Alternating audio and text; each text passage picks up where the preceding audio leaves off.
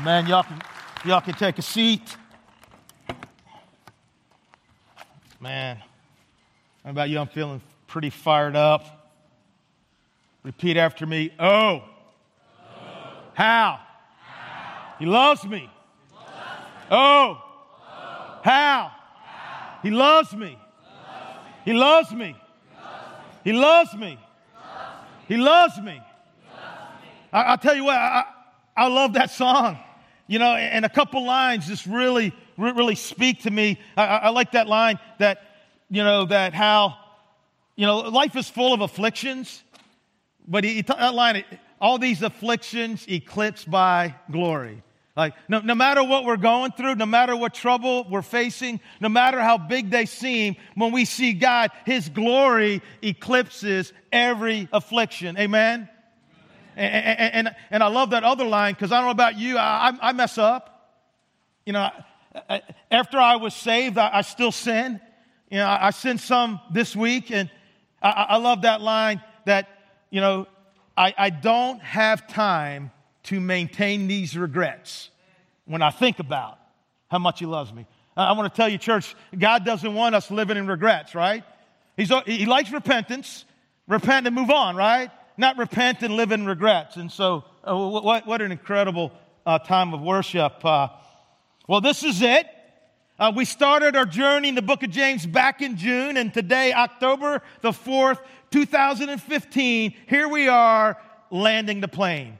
And, and listen, like I, I, told you from the beginning, you know, James is a difficult book, and it, it's not a difficult book because it's hard to understand. I mean, in the book of James, you're not going to find seven seals, seven trumpets, a great harlot, a beast coming out of the sea, and a dragon.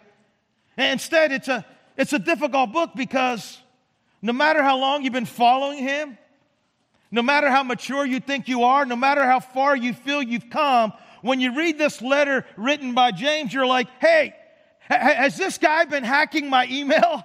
Like, is he reading my mind? You see, the deal with James, it's this. You can live to be 117 and be doing fairly well at the following Jesus thing, yet whenever you open up this God inspired letter with an open heart and an open mind, you still feel like you have a million miles to go. I, understand uh, the, mirror that, uh, that James constantly calls us to look into, it, it, it it, it makes us uncomfortable. It, it, forces us to, to look at flaws and, and, and, and failures and shortcomings that uh, we might not realize are still there or we have pretended no longer exist in our lives. That's why, like I said before, and I said last week, that when it comes to this journey of becoming like Jesus, it, it's, it, it's about progress, not perfection, right? It's about progress, not perfection. And, and I got to be honest with you, brothers and sisters, this has been one of the most, if not the most powerful, impacting, life challenging, and life changing studies I've ever been a part of personally. Seriously, for real. I, I, I mean, I am not the same guy who stood up here in June of this year. Now, now I still got a million point two three, I have a million point two three miles to go. That didn't make a bit of sense. I still got a million, I still stuck with the million and let the points out. Okay? I still have a million miles to go. You, you, you see, see what I did back in June is I, I accepted James' invitation to step into the ring, to square off with him in the octagon. And listen, this younger half brother Jesus, a guy who was so committed to Christ that he gave his life for the cause of Christ, one day being tossed off the Temple Mount and then being beaten to death with clubs. James was unrelenting to me as he challenged me every week to see how real my faith really was. I mean, every week he was all in my face, all up in my grill, saying, Steve, if your faith is real, uh, then whatever trial you're going through, you're, you're going to consider it pure joy because you know that the testing of your faith produces perseverance, and perseverance must finish its work so you'll be mature, complete, not lacking in anything. Steve, if, if your faith is real, then you will defeat sin and temptation. Steve, if your faith is real, then you will be quick to listen, slow to speak and slow to become angry. Steve, if your faith is real, you, you won't just listen to the word, but you will live out the word in your life. Steve, if your faith is real, you will rein in your tongue so that, that your, your faith is not worthless. And if your faith is real, you will look after those who, the orphan and the widows, after those who cannot take after themselves. Steve, if your faith is real, you're going to tame in your tongue. So that you don't have that kind of mouth that out of the same mouth comes praise and curses. But you'll use your words to build people up. Uh, Steve, if your faith is real, you, you, you, will, this is the, this is the one that really like knocked the snot out of me in. Uh, if your faith is, is real, you, you will say no to the wisdom that, that is full of, of bitter envy and selfish ambition, to the, to the wisdom uh, that, that makes you the point of everything and that keeps you uppermost in your own affection. You'll say no to that kind of wisdom because that kind of wisdom only produces fights and quarrels and disorder and every evil practice. And instead, you will say yes to the wisdom that comes from above, the wisdom that leads to peace and a harvest of righteousness, a, a, a wisdom uh, that, is, that, that is done good deeds that are lived out in, in, in peace and peace loving and considered and being reasonable and being full of mercy and good fruit, impartial and sincere. Steve, if, if your, your faith is real, then, then you're going to break up with the world and, and you're going to bow down to God and, and you're going to stop busting on your brothers and sisters and grumbling against them and putting them down. And, and if your faith is real, Steve, you're, you're not going to live a, a life of luxury and self indulgence, but you're going to you're going to leverage all your resources for, for my kingdom and, and for my glory. And Steve, if your faith is real, you will be patient and you'll trust me. Steve, be patient. The Lord is coming. Steve, be patient. God is accomplishing something in you. Steve, be patient with your brothers and sisters. Steve, be patient. All of God's promises, ask the prophets, ask Job, are true. Yeah, I still have a million miles to go. Uh, but James has helped me move a little ways down that road to become the person that God wants me to be. And I got to tell you, I am so very grateful to him. I'll tell you what, when I get to meet him, we join up in heaven, I am getting him a 24 ounce Flo's filet, medium rare mushrooms, asparagus on the side, and for dessert, we're going to get a cake from Kurt's ice cream place, right? I mean, I'm going to hook him up. I'm so grateful for what James has done for me. Now, today we're going to unpack the final nine verses of, of this letter. And, and, and uh, before we do that, I want us to pray and, and pray that you know, we'll receive God's word is alive and active. I pray that we receive this word uh, alive and active and that God will open up our hearts and minds. And, and as we pray, also want us to remember, you know, our, our the families of our brothers and sisters out in Oregon, you know, who who stood up for their faith and lost their lives, and not just them, all around the world, right? You know, our, our brothers and sisters are facing persecution while we sit comfortably, right? And so we, we want to remember those families. And, and if you would, we like to pray sometimes palms open. It's just symbolic. We're ready to receive um, from God. Heavenly Father, we, we humbly and joyfully and expectantly come into your presence.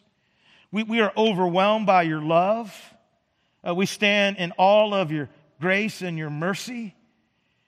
That a all powerful, all knowing, holy, righteous God like you would have anything to do with frail, finite, falling people like us, but you do, and you love us and you pursue us. And open up your heart, open up our hearts and minds to your word this morning.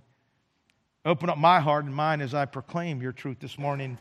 And God, I, I pray for the moms and the dads and the brothers and the sisters and the aunts and the uncles and the, and the grandmas and the granddads and the family and friends of, uh, of those young people out in Oregon who, who lost their lives. And, and God, for all our brothers and sisters around the world who even at this moment are suffering persecution because they love you so deeply. God, I pray that you will give them boldness and courage. And God, I, I pray that you will, that we'll be inspired by you know, they're taking a stand for you, that we will live our lives for you in a greater way. In Jesus' name, amen. Okay, let's do this. James chapter 5, 12 through 20. James starts off, but above all, uh, my brothers, and uh, those two words above all, it, it, it's a Greek phrase used by, by ancient writers that basically meant finally, In, in conclusion, in other words, James is like, hey, hey, I have to wrap this thing up.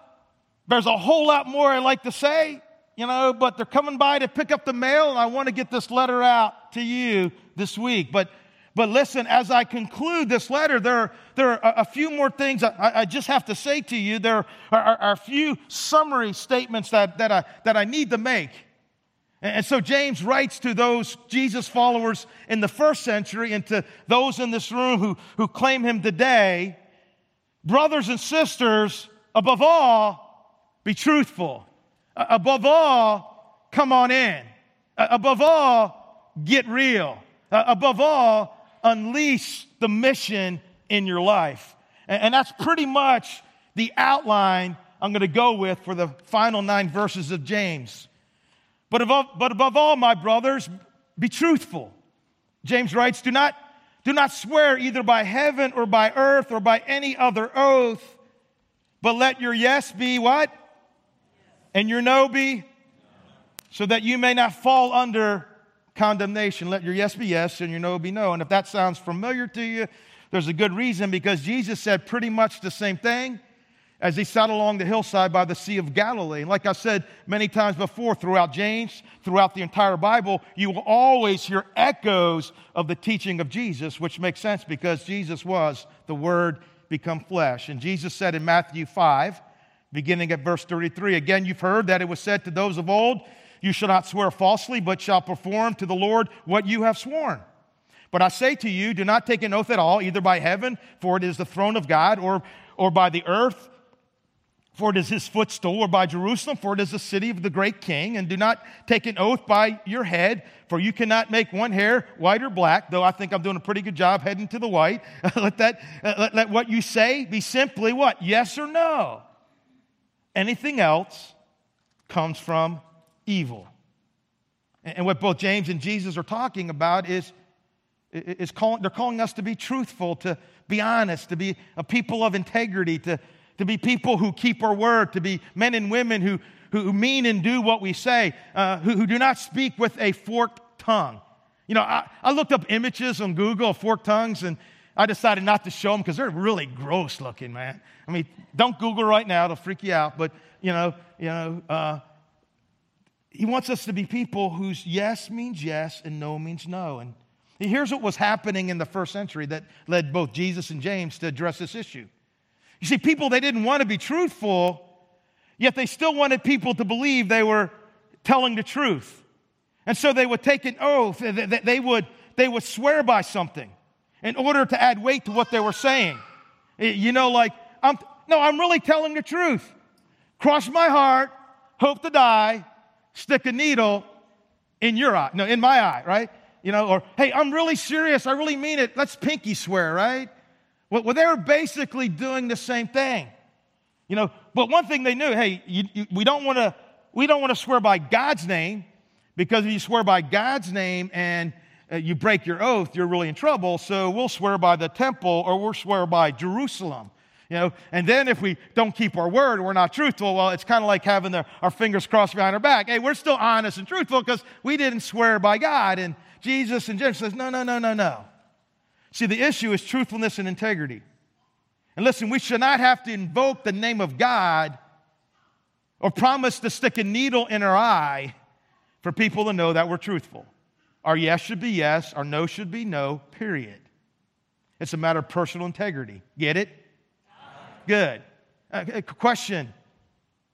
And remember, God brought me here to talk to me and you here to talk to you. I know we much rather talk to other people and how they're screwed up, right? But let's admit it, we're all screwed up, but we going to fix ourselves, right? And so here's the question Are you a truthful person? Does your yes mean yes? Does your no mean no? Or does your yes and no depend on what group of people you happen to be around? Can people trust what you say?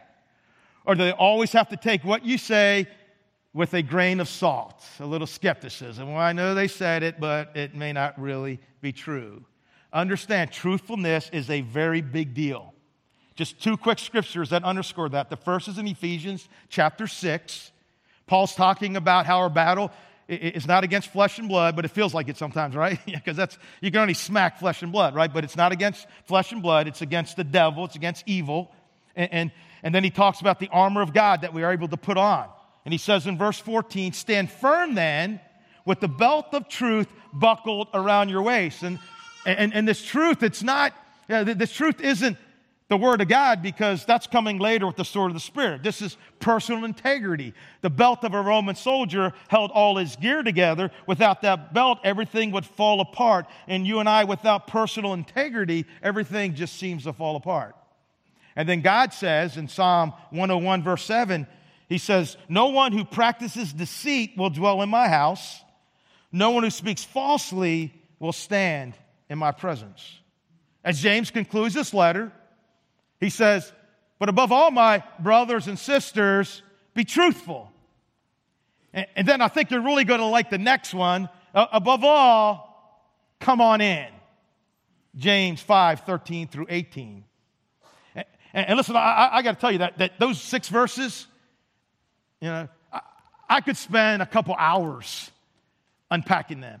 I mean, we could do a whole sermon series on those verses. I, I mean, they are jam packed with truth and they are loaded with gallons and gallons and gallons of awesome sauce, right? I mean, they're incredible. But we don't have time for that this morning. So, what I, I want to do is I, I want to walk through those six verses. We'll pause every now and then and highlight something. And, and then I, I want to tell you what I mean by those three words come on in. James writes, Is any one of you in trouble? He should pray. Great advice, right? I mean, James is saying that, that our auto response, our automatic response to trouble should be what? We, we, we should pray. Question Is prayer your auto response to trouble? If not, why not? Right? If not, why not make it now? And we're, we're going to take a very brief period of time. It doesn't have to be long, you know, but I have a hunch that maybe somebody here has some trouble. somewhere, somehow, somewhere. You know? And James says if, if anybody's in trouble, he should pray. And so I'm going to pause. I'm going to bow my head. I got some things I can pray about silently. Maybe you do too. If you have some trouble, let's pray about it.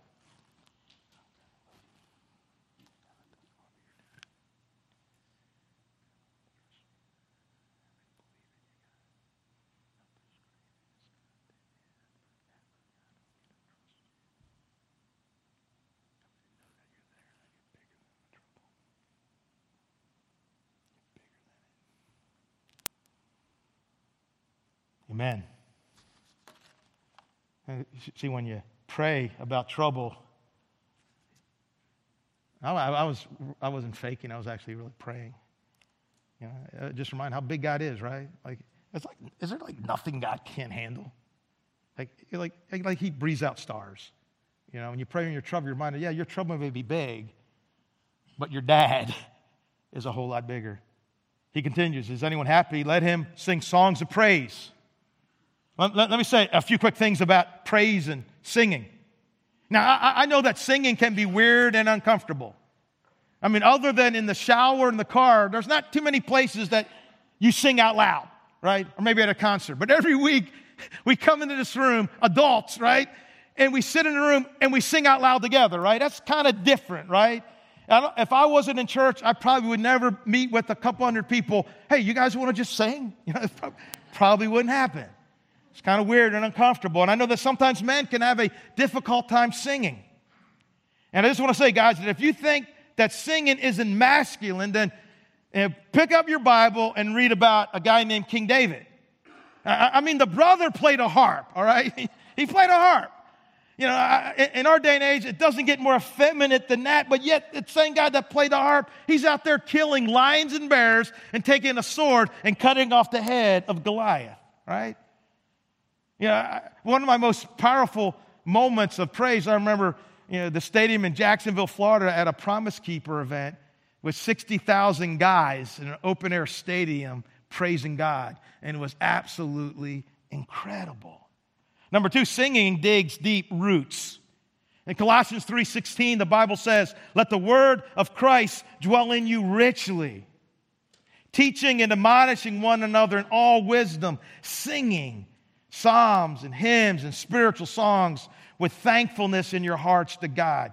You, singing just, it, it, it, digs our roots deep. These songs, you know, some of the songs that we sing just make the roots go down deep about who God is and what God can do and how great is His faithfulness. Uh, singing builds others up, right? I mean, when you get in a room, you know, one of my favorite moments, like in any worship service or, or, or if I'm at a Christian concert, is when, is when the guy backs off from the mic. And, and it gets quiet, and all you hear is all the people around you just singing and praising God. And man, it just, it just builds you up. Singing also strengthens us for trials because some of these songs, right? I, I mean, some of, the, some of these songs get buried deep in our hearts. Like, like it is well with our soul, right? I mean, we're going through those hard times, right? I don't know about you. Sometimes, and, and I, I love, I love trust, and a lot of times I'll find myself, "Tis so sweet to trust in Jesus," and it is. Man, it doesn't depend on me, right? You know, it, it strengthens us in our trials. James continues as anyone uh, of you sick, he should call the elders of the church to pray over him and anoint him with oil in the name of the Lord you know, which means in accordance to God's plan and His person and His purposes. And the prayer offered in faith will make the sick person well. The Lord will raise him up. And, and I want you to know that the elders of Maple Grove, that, that you know, uh, we believe in this and, and we practice this. In fact, we had the opportunity to practice this just a little over a week ago when uh, uh, uh um, Joe Clifton, he's been in a wheelchair since 1991 from an accident. You've probably seen Joe around here. And, and uh, he was concerned that he was he, he, he knows his legs are they're what they are, but he was had some pain and tingling and numbness. He was concerned that maybe he's going to lose the use of his arms and his hands, and he was concerned.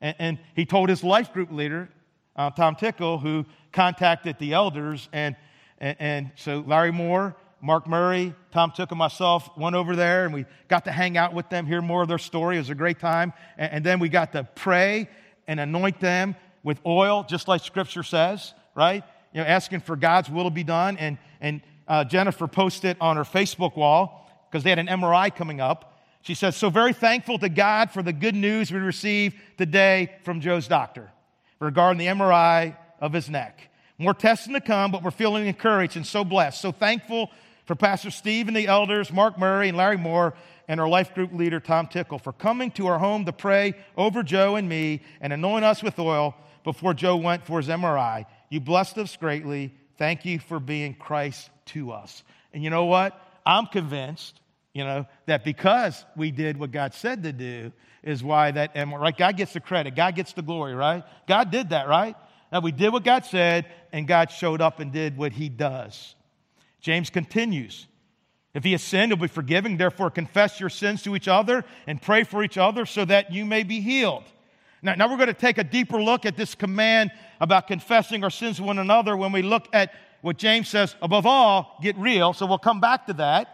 Then James writes, the prayer of a righteous man is what? It's, it's powerful and effective. And, and, and then he says this Elijah was a man just like us. I'm so glad he said that. Because I don't know about you, I, am kind of prone to think that, you know, that that Isaiah and Jeremiah and Elijah that somehow they had an in with God, right? You know, that, you know, they had something, they had a hotline with God, they had a speed dial with God that I didn't have, right? And, and, and he said, no, no. Elijah, he was just like you. He had his good days and his bad days. He had his victories and defeats. He had the days that he was confidently standing for God, and he had days where he was filled with nothing but despair and hopelessness. Elijah was a man just like us. He prayed earnestly that it would not rain, and it did not rain on the land for three and a half years. Again, he prayed, and the heavens gave rain, and the earth produced its crop. In these six verses, what jumps out is that James is talking about the beauty and power of prayer and of praise. Now, I don't think anybody's surprised to hear James say, you know, that above all we must pray, above all we must praise God. I, I, I, don't think anyone, when you talk about prayer and prayer, pr- prayer and praise, goes, man, I didn't know I was supposed to talk to God. I, I, I didn't know I was supposed to praise him. I mean, we know that, we get it, but listen. The thing I'm convinced that many of us miss is the amazing, awesome, and mind blowing reality that lies beneath James' call to pray to and praise God.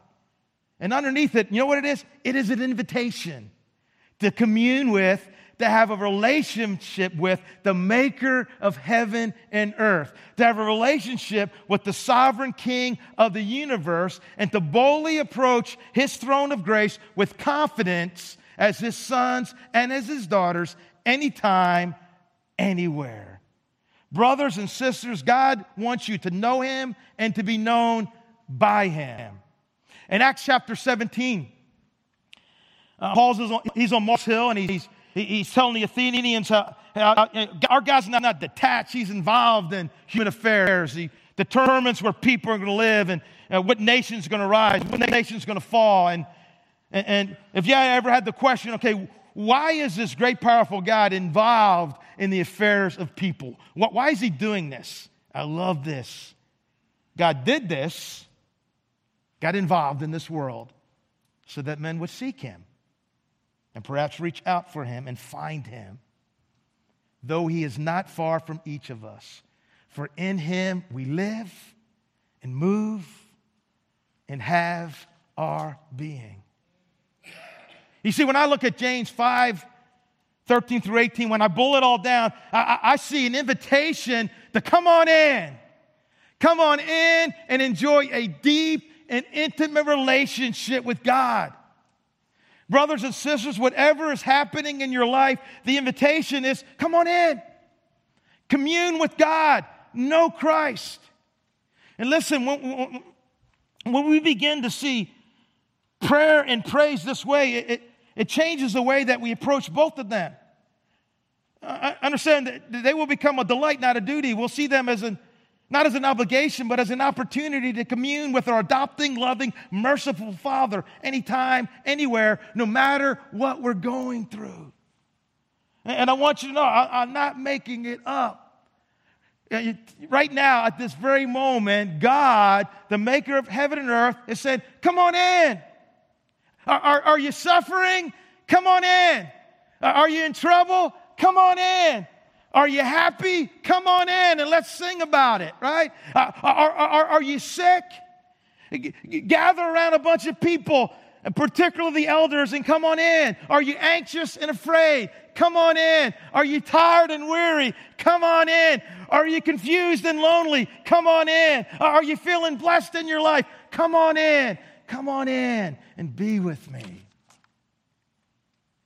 Man, I love this. I, love that, that he wraps up this letter with this invitation to come on in. It's like James is saying, hey, you know what? I, I know I threw out a bunch of stuff at you about what real faith looks like, the kind that pleases God and moves mountains. And listen, I know you're going to fall short, but, but I, I want to make sure that you always remember that there is a never ending invitation to come on in and have a relationship and commune with God. Amen? I understand this weak, sad Bible Belt version of Christianity uh, that, that has you thinking that because you believe certain moral principles or attend church, you're a Christian is not biblical Christianity. Listen, you and I have been called to a relationship with God through Christ. You and I have been called to a relationship with God through Christ. You and I have been called to a relationship with God through Christ. That and only that is Christianity. Get it? Good. You, you see, it's all about connecting to God. Uh, uh, uh, this week, my, my daughter May Lee had a math project she was turning in, and it was raining really hard. And so I, I drove her to school to Sutherland, and I, I, I, took a picture after I dropped her off. Know, that's some branches on the ground, and you know, I, saw those branches for about a week or two, cut down. They used to be green, now they're kind of brown, and and, and I pulled into the driveway and I took a picture. Now, one thing you gotta know about me is, is I'm, I'm a preacher, which means two things. I'm weird and I'm wired to see illustrations everywhere, right? So, and, and, and I'm looking at this and rain, it'd been raining like for weeks, right? Just rain coming down. And I'm thinking like, that rain is good for trees, right? Rain is good for trees. I think I learned that in school. It makes things green. But all the rain wasn't helping those trees at all. Those branches weren't being helped by the rain at all because what? There wasn't what? Wasn't a connection. And, and, and, and, and this truth kind of hit me like, you know, if people can be in an environment, can be in rain, things that are intended to cause them to grow. I mean, you can be here this morning, right? I can be standing up here. You can be leading a life group. You can be teaching a Sunday school class. All these things that are intended, an environment of rain, intended to make you grow. But if there is not that connection, the rain will do you no good. Get it? Good. But if there is a connection, baby, bring on the green. My grass looks so good right now. I'm loving it. And it's not, I don't have to even pull out the hoses and sprinklers, man. It's like all free. Uh, how should we think about prayer and praise as an invitation? Come on in. But above all, brothers and sisters, be truthful. Come on in and get real. Therefore, confess your sins to each other and pray for each other so that you may be healed. And, and James is telling us that, that we need to confess our sins to, to each other. Now, there was a guy in the Old Testament who, who learned in a pretty powerful way the power of, confession. His name was David, and uh, um, he learned it the hard way because for a year, like he hid his sins adultery, murder, lying he hid them for a year. And then finally, one day, you, you can check it out, the whole story 2 Samuel 11, 12, 13. 2 Samuel 11, 12, 13. But finally, one day, he confessed his sins to a guy named Samuel, and he actually wrote a psalm Psalm 32, where he talked about what it was like. I, I don't know if you've ever hid a sin, but, but he talks about here's what it was like when I kept this sin hidden and buried. He says, For when, when I kept silent, my bones wasted away through my groaning all day long. For day and night, your hand was heavy upon me. Man, I, I, I couldn't sleep. My strength was dried up as by the heat of summer. I mean, he's exhausted. And then David adds the Hebrew word Selah, which is placed in there for like for the reader or the singer to pause. And it means, hey, think about this. Consider this. Don't, don't, don't be too quick to keep on reading. Now, you pause and think about this. David is saying, when I kept silent about those secrets in my life, my bones wasted away. I couldn't sleep at night and I felt totally exhausted Uh, understand not confessing sin has a huge negative impact on their lives. That's why God says through James, confess your sins to one another so that you may be healed. You know, one of the things I love is that when, when science starts to catch up with Scripture, on a recent NPR interview with a neuroscientist named Dr. David Eagleman, he said this about some of his research. You have competing populations in your brain one part wants to tell something and one that doesn't. There's a real physiological battle going on in the brain. Keeping certain behaviors secret, especially behaviors that are seen and understood to be wrong, and he has wrong in quotes because he's not a believer, right? Keeping certain behaviors secret, especially behaviors that are seen and understood to be wrong, means continual struggle with yourself. Uh, the internal dissonance and lack of sense of personal integrity is draining. The struggle involved in keeping a secret is stressful. This means your brains will register the, fact that there are increased levels of stress hormones going through your bloodstream as a result of the struggle to keep your secret. Your brain does not enjoy the stress. Those living duplicitous, yes. duplicitous, duplicitous. I messed it up so bad first service because I, I, even wrote it out on my notes, duplicitous, and I still messed it up. Okay, I was so proud. Not those. I apologize if you're a visitor. That's like that's, that's a victory for me, man, right there. Uh, those living duplicitous lives live with the stress of keeping a whole section of their life secret from the people they see every day and care about. The fact that the brains are marinated in stress hormones due to keeping the secret over and above the effects of the wrongdoing themselves can cause an impairment in the person's ability to stay healthy and function well. Again, science catching up with the Bible. David knew that 3,000 years ago. James knew it 2,000 years ago. Another study talked about the power of confession, done by a guy named James uh, Pennebaker of the University of Texas in Austin. He used blood tests and EEG measurements to determine what physically happens to people who confess. Here's what he found Pennebaker found that whether secrets were confessed to one, to one another out loud or, or merely written down and shared later, there were tangible health benefits, both physical and mental. The research found it not only improved relationships in regards to depth and intimacy, but it also resulted in better sleep and an improved health system. I love it. And we have science saying don't live a duplicitous life. don't hold on to secrets. Come into the light because confession brings about deeper and more intimate relationships. And by the way, it'll make you a healthier person. Again, this is the secular world saying the Bible's right. Now, they don't know they're saying the Bible's right, and that's what makes it so awesome. The Bible is right. Therefore, confess your sins to each other and pray for each other so that you may be healed. Question. You know, are there any secret sins in your life that you need to confess? I, would encourage you to find a trusted, capital T, brother or sister, and confess. See, if you've just been confessing to God and you're still struggling 40 years later, as Dr. Phil would say, how's that working for you, right? And not, not, not so well. See, the only way to destroy and defeat darkness is to drag it into the light. Amen? We will not win on our own. As James concludes this letter, he says, Above all, my brothers and sisters, be truthful. Come on in. Get real and unleash the mission. Now, my brothers, if one of you should wander from the truth, which means a brother can wander from the truth, and someone should bring him back, remember this whoever turns a sinner from the error of his ways will save him from death. In Scripture, uh, death is, means separation. Physical death, separation of our spirit and body. Spiritual death, separation of our spirit from God. Whoever saves, turns a sinner from the error of his ways will save him from death and cover over a multitude of sins.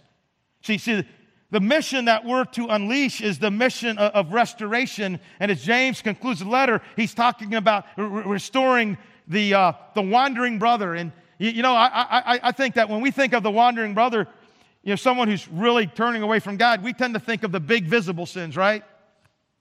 Somebody's having an affair, uh, to committing sexual morality. They're, they get, they're caught up in some full blown addiction. But what about some of the other sins? You know, lesser sins, right? You know, like Paul talked about in Galatians 5. Yeah, he talked about the big ones. When you follow the desires of your sinful nature, the results are very clear sexual morality, impurity, lustful pleasures idolatry, sorcery, hostility, quarreling, jealousy, outbursts of anger, selfish ambition, dissension, division, envy, drunkenness, wild parties, and other sins like these, let me tell you again, as I have before, that anyone living that sort of life will not inherit the kingdom of God. You know, living and unconfessed sin is a sin leading to death. Understand, any sin that we do not confess. Now, we have a great gift as Christians, right? John wrote to Christians in 1 John 1 9. If we confess our sins, we agree with God, hey, God, that's wrong. I shouldn't be doing that. He is faithful and will forgive us of all sin and unrighteousness. But listen, a- a- any sin sins that Paul lists or sins that James lists, any sin that we do not confess and are no longer struggling with or striving to overcome. Hey, this is how God made me. I'm just an angry, bitter person. And I, God kind of lets me get by with that. Any sin that we do not confess and are no longer struggling with or striving to overcome is an indication that we're wandering from God and are on a path that leads to death. Get it? Good.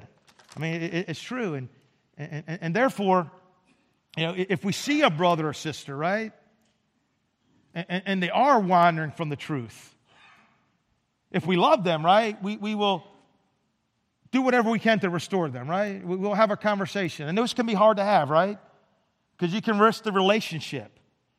Uh, Paul, in that same letter where he lists the sin, says in Galatians 6 1, brothers and sisters, someone is caught in a sin, not just the big visible ones. You who live by the Spirit should restore that person. How? Gently. But watch out. Watch yourselves, or you also may be tempted. Restoring the wandering brother. Now, as we wrap up, I, I, I want to talk about restoring the lost sinner. You know, what does the gospel say about restoring those who do not know God? How is a lost sinner restored? In Romans 3:23, we have some bad news. Uh, for all have sinned and fallen short of the glory of God, right? God's holy, we're not, right? We missed the mark. Is that a big deal? Well, yeah, because Romans 6:23 says the wages of sin is what? Is death, separation. But the gift of God is eternal life in Christ Jesus our Lord. And, and, so the question is, you know, how do we get in on this gift? And when, when we open up our Bible, we see how we get in, in on this gift of grace that we sang about, this grace that we can stand on. How was a lost sinner restored? You'll see the first thing uh, where we would have is here. Uh, Paul writes, How can they call on him to save them unless they believe in him? And how can they believe in him if they never heard about him? And how can they hear about him unless someone tells them? That's why missions is so important. There are billions of people who've never even heard. So faith comes from what? Hearing. That is, hearing the good news about Jesus. They got to hear. And, and, and, then we need to believe. We have that world famous end zone verse, John 3 16, right?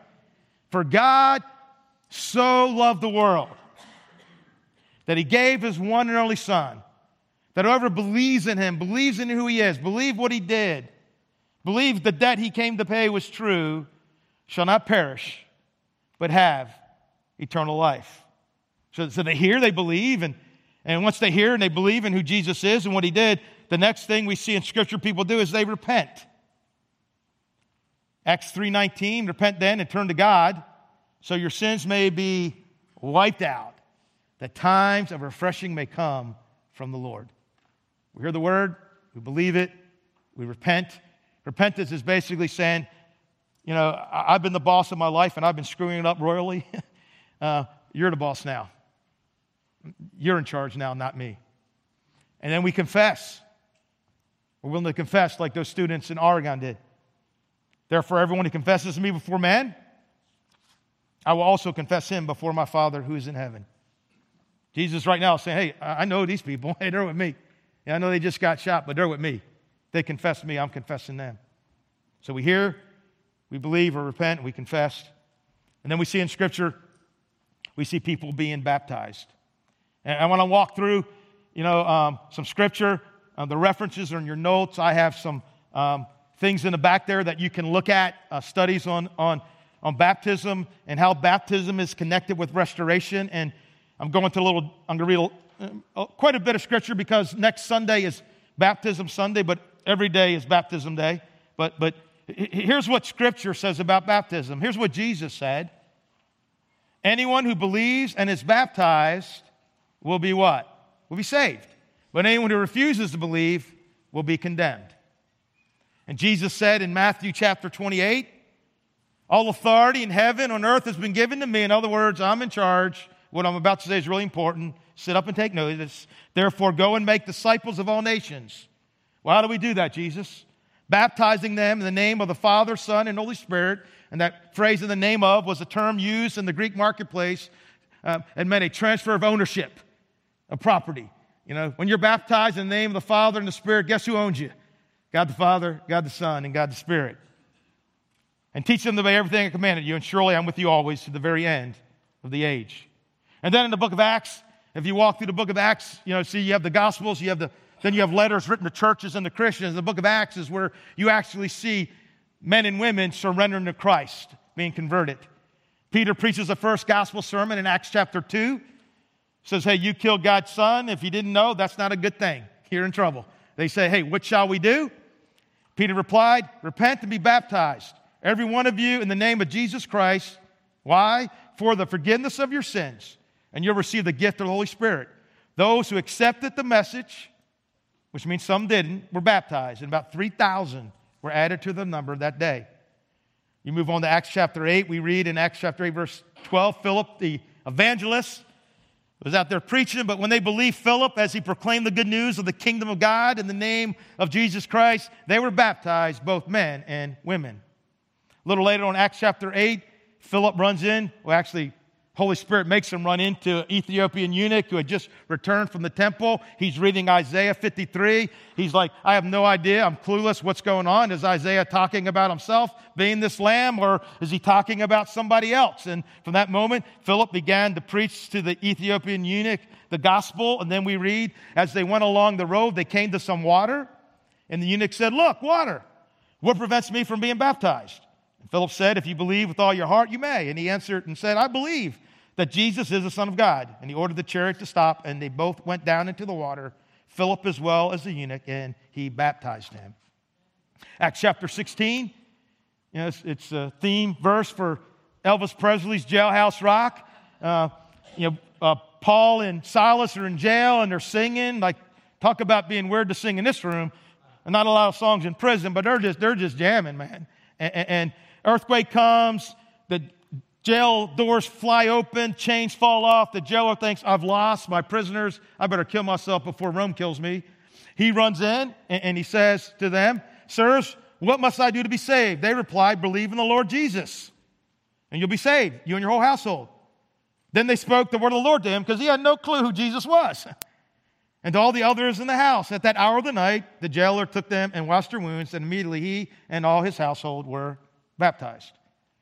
Acts 18, verse 8 Crispus, the synagogue leader, and his entire household believed in the Lord, and many of the Corinthians who heard Paul believed and were baptized. You just see the same pattern throughout the book of Acts. Acts 22, 16, Paul's at a home of a guy named Ananias. He's been there for three days. You know, he met Jesus on the road to Damascus. He's, he's blinded. He has scales on his eyes. He knows who Jesus is. And Ananias says to him, And now, what are you waiting for? Get up be baptized, and wash your sins away, calling on his names. And so through the book of Acts, we see people responding to the gospel in faith, repentance, and baptism. Some other verses we see in the New Testament. Um, 1 Peter 3:21, Peter says, "In this water, the waters of the flood, symbolizes baptism that now saves you also. Not to remove dirt from the body, no magic in the water, but the pledge of a good conscience towards God. It saves you by the resurrection of Jesus Christ. That's the power. Paul said in Galatians 3:27, "For all of you who are baptized into Christ, one of my favorite verses, have clothed yourself with Christ." And just one more verse, and again, next Sunday is Baptism Sunday. But if you've not done this, it's this any day, anytime. And I have some sheets on the back that you can look at, a personal study of baptism, and what the Bible says in various scriptures. But here's Paul is talking about baptism in Romans 6. He says, Don't you know that all of us who were baptized into Christ Jesus were baptized into his death? And we are therefore buried with him. How? Through baptism into death, in order that just as Christ was raised from the dead, of the, raised from the dead through the glory of the Father, we too may live a new life. For if we united with him in a, in a death like his, buried with him in baptism, we'll certainly also be united with him in a resurrection like his. So we see in Scripture, you know, the way a lost sinner is restored, someone's got to tell them, right? We got people in our lives. You may work with them, they may be family members, you got to tell them. And then they, then, they, then they believe, then they repent and surrender, and then they're willing to confess Christ, and then they are buried in the watery grave of baptism. As James, the half brother Jesus, as he, as he concludes this letter, he, he has final words for them and for us. You know, and I venture to say that, you know, each of us are hit by a different factor, what James is saying today. Brothers and sisters, above all, be truthful. Be men and women of integrity. Let your yes be yes and your no be no. Uh, brothers and sisters, above all, come on in. If you're troubled, come on in. If you're afraid, come on in. If you're worried, come on in. If you're weary, come on in. If you're a sinner, come on in. If you're tired, come on in. If things are going great, come on in and let's sing oceans together, right? Come on in. Brothers and sisters, above all, get real. I mean, sin is a is not a good thing, and God has given us the gift of a trusted brother and sister in Christ who will not beat us up, but will help us defeat sin by that sin being drug into the light. And, brothers and sisters, above all, unleash the mission in your life. Do you know a, a brother or sister who's wandering, not just the big sins that are wandering from the truth, that you can say, have that tough conversation? It's not fun, right? It's risky, right? You know, but if you're about to drive off the cliff, you know, and, and I could stop you, you probably want me to, right? you like, you know, like the road ends real soon, you may want to hit the brakes. You know, but if you know someone who's wandering, they're caught up in sin, maybe bitterness, anger, lust, pornography, cutting, I, I don't know what they're caught up in. You know, have a conversation with them because you love them. Do it gently, right? Because you're just as screwed up as they are. You know, and, and or, or maybe that's you, right? Maybe you're that wandering brother, and God brought you here today, and you got to say, you know what? I, I, have been denying my sin. I just, you know, I've been pretending that it, that it wasn't there and that didn't really matter to God, and, and, and it really does. And I just want to repent of it. And uh, maybe you're like those branches lying by the road, right? You, yeah, you're in here today, and you'll be here next week, and the rain is pouring, right? You even open up your Bibles and read it, and the rain is pouring down, but it's not really working because there's not that connection there's not that intimacy. And, and the good news is, is anytime, anywhere, any place, God says, come on in. Would you stand and pray with me? We're going to sing a song. If you're today and if you need prayer, you know, come up here and pray. If, if God moves you to do it at your seat or to come up here and just say, God, I'm ready to get back on track. And you're today, you've never surrendered to Christ and faith, repentance, and you're ready you know, if you haven't been baptized, I just say, hey, what are you waiting for?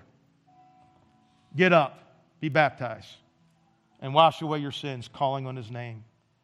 This song is about how 2,000 years ago, love came down not to beat us up, but to rescue us, restore us. God, we love you. We're amazed by your mercy and your grace. And we celebrate you right now.